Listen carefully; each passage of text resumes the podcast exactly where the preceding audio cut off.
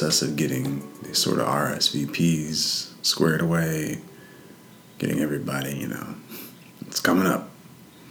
And I've had some people in my family, close family members, not be able to make it. RSVP, no, they haven't really reached out, etc. I think one of them asked my mom, and this one particular family member was like, you know, I just can't make it. Just can't do it. That was her full sentence. And I went through the whole thing, the whole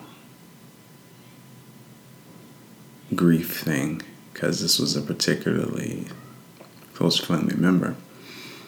And, you know, something that my partner was a lot quicker to do than I was. And I think we kind of do this for each other because she's having maybe a similar situation.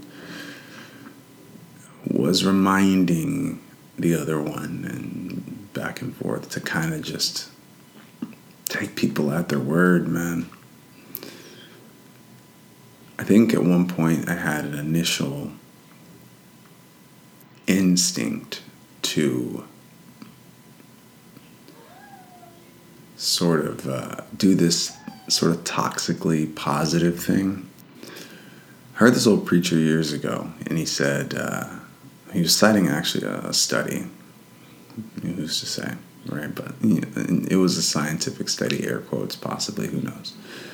And in the study, uh, they were studying partners and happy relationships, and what they found was that uh, the happiest partners, people in the most successful relationships, one or both of them had a habit of believing the best.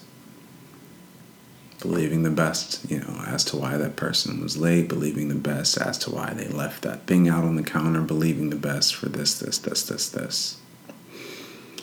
And that was my sort of initial inclination in this scenario. I was like, oh, you know, I'm just going to believe the best. So, you know, I'm sure they have a good reason, right? That kind of vibe.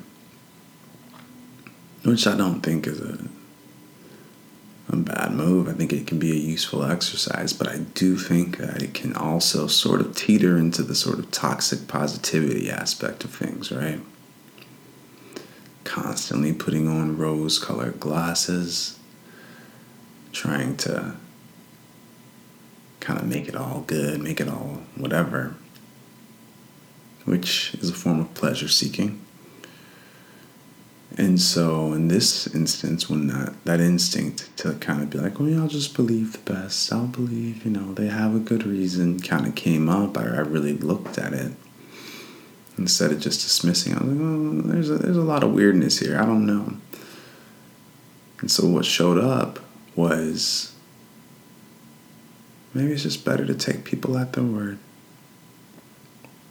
Right? Don't add anything onto it. Don't add something or take it away. They said they couldn't be here. When we try to be, you know, positive, take them at their word, it's still placing you in this very judgmental space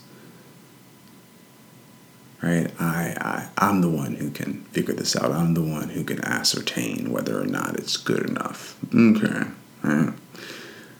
Believe the best, and so now I have a reason. I'm sure they have a good reason, and so now I'm okay with it. What the fuck? No, come on. taking people at their word, just taking things as they are, it feels a little closer to, to the acceptance of that situation, right? Acceptance.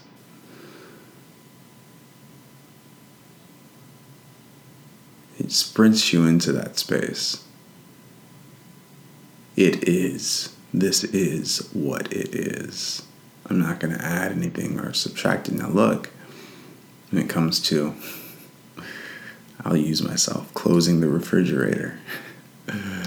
I we recently moved and our old refrigerator would close automatically because our house was uneven.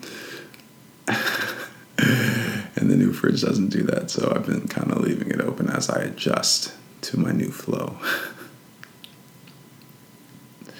and you know, the the realization or the the facts about it is, uh, I need to I need to close the refrigerator.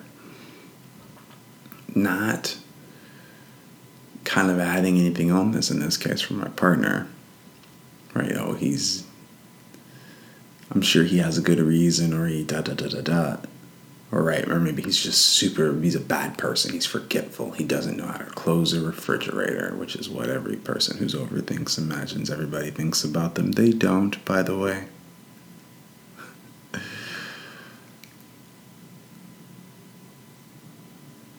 in that case, right? If she is too, which she does, by the way, I'm not trying to put her on blast. I mean, it's just like, hey, close the refrigerator. Remember to close the refrigerator. Right? There's nothing there.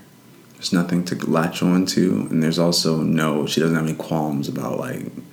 She ain't putting nothing on it. Like you know, he'll figure it out. I'm sure he has a good reason for leaving the refrigerator open. You see what I'm saying? That's fucking no. She, so she can. So when she does approach that, it's just like, hey, close the refrigerator. Remember to close the refrigerator. Done. It's flat. There's nothing else. There's nothing on it. But it's also just realistic about the the situation. And I think when we start to take situations and people at their word, and we don't add things onto it, we really allows us to kind of see things as they are. right? The consequences of certain people's actions, it really does lean us into just seeing the action. This is just what it is. They can't come to the wedding. That is it. That is it. They don't need a reason.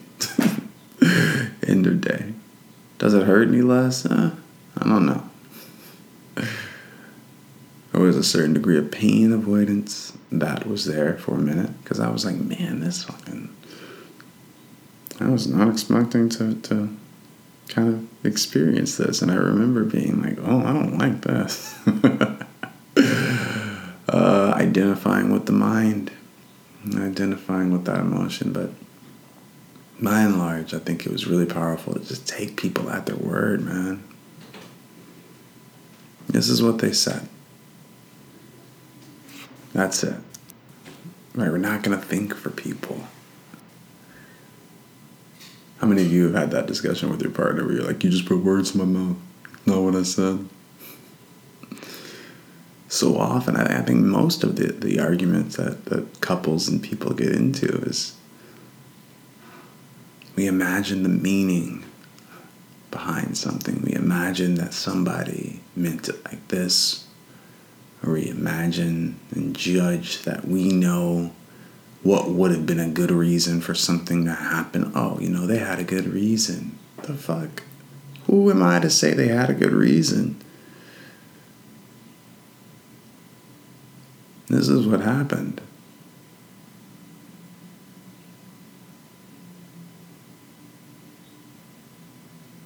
Starting to move through your life with a bit more of this awareness of dealing with things from a more existential kind of way. Like, this is just what it is, not adding all that extra shit on top.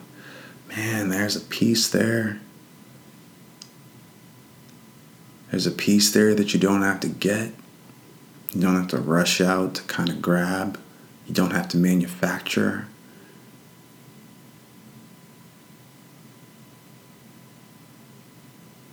There's a peace there. When you're not believing or disbelieving stories, obsessing,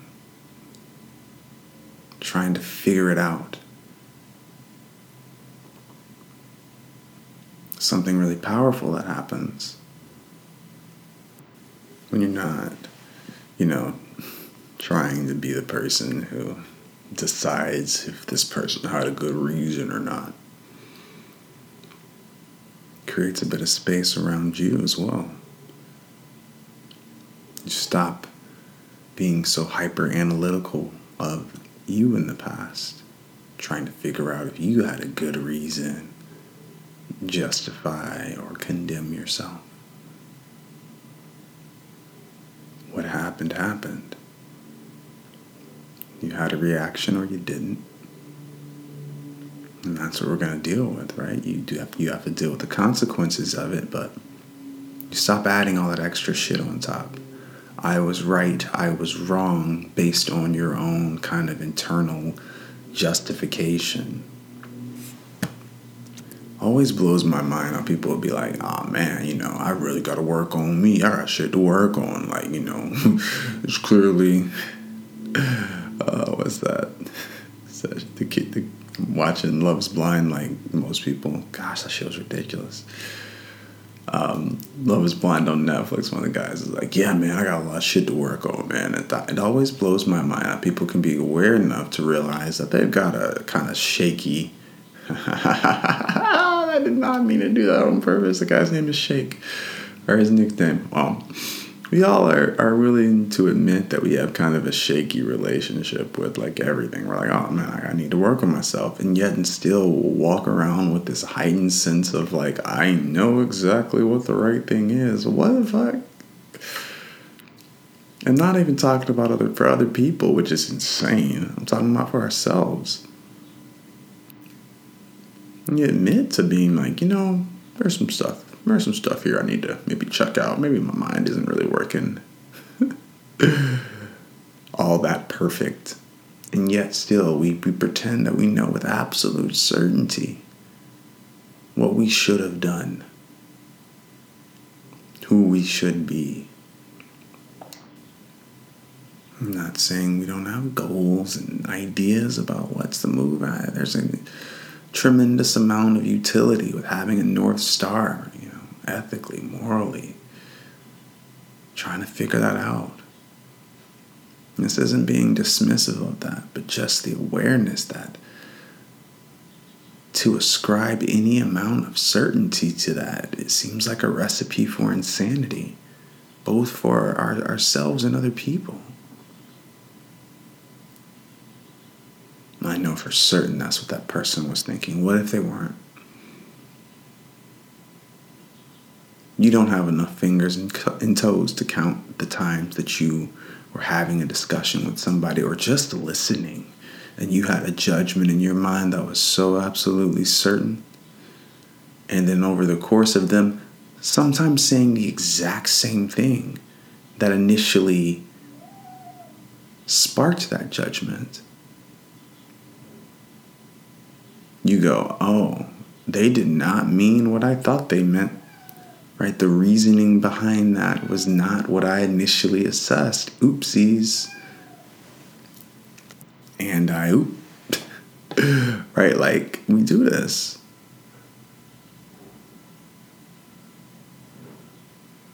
Something I like to say is how many oops before we just admit that we don't know shit? Not for certain. There's an openness to that. Uh, last night, in book club we were talking about this how that level of openness that level of space it seems so not solid. It seems so wishy-washy. It seems like oh my gosh. Right? It, it, it's not nearly as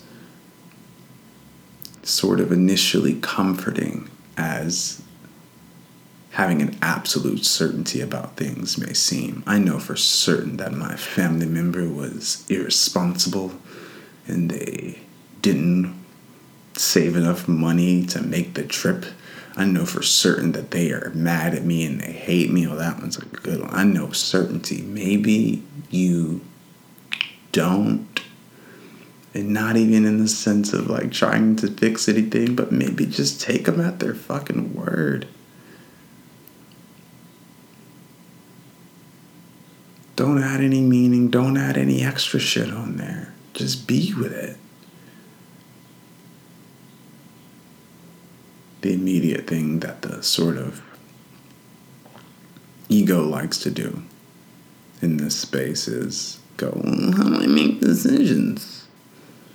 And for those of you who just are just getting here, something I like to say is, is like, I don't know if this is right. I just think this is what's right right now of course you're going to make a decision. The issue isn't the decision, it's the rigidity and the attachment to the idea that you would ever know anything for 100% certainty.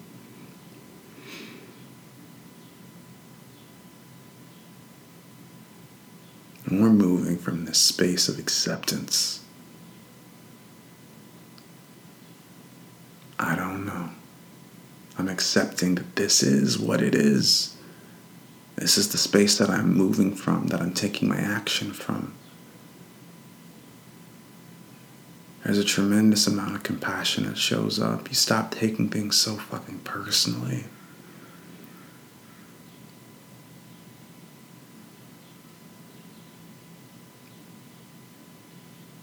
There's a space that shows up when you allow people and yourself to be yourself, to be whatever it is it is right now.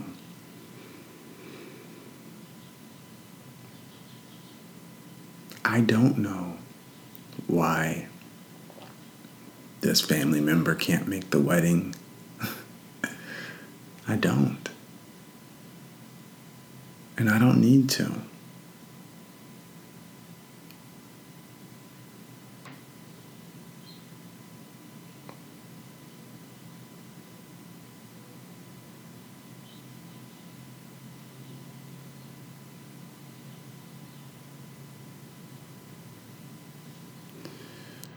Attach so much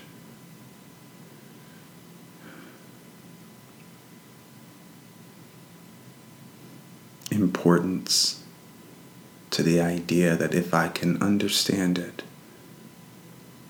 if I can figure it out, then I can avoid pain in the future. This is tremendously useful for survival, but we use it for everything. It's why we think that information is wisdom. We think that understanding is wisdom. But understanding isn't the whole thing. When we treat it as such, it drops you directly into that sort of judgmental space.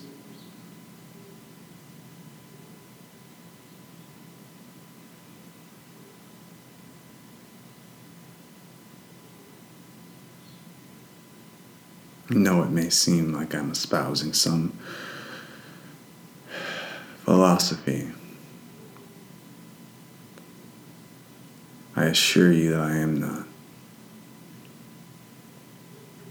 I'm just inviting you to maybe try this out in your own life and see if you like it. See if see if it makes sense for you.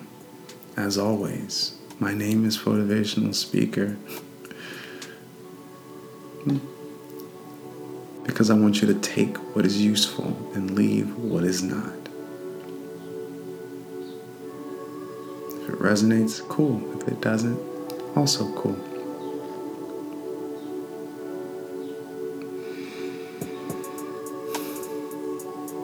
Thank you for rocking with me today. I hope any of this was something that you could go like, oh yeah, think about that.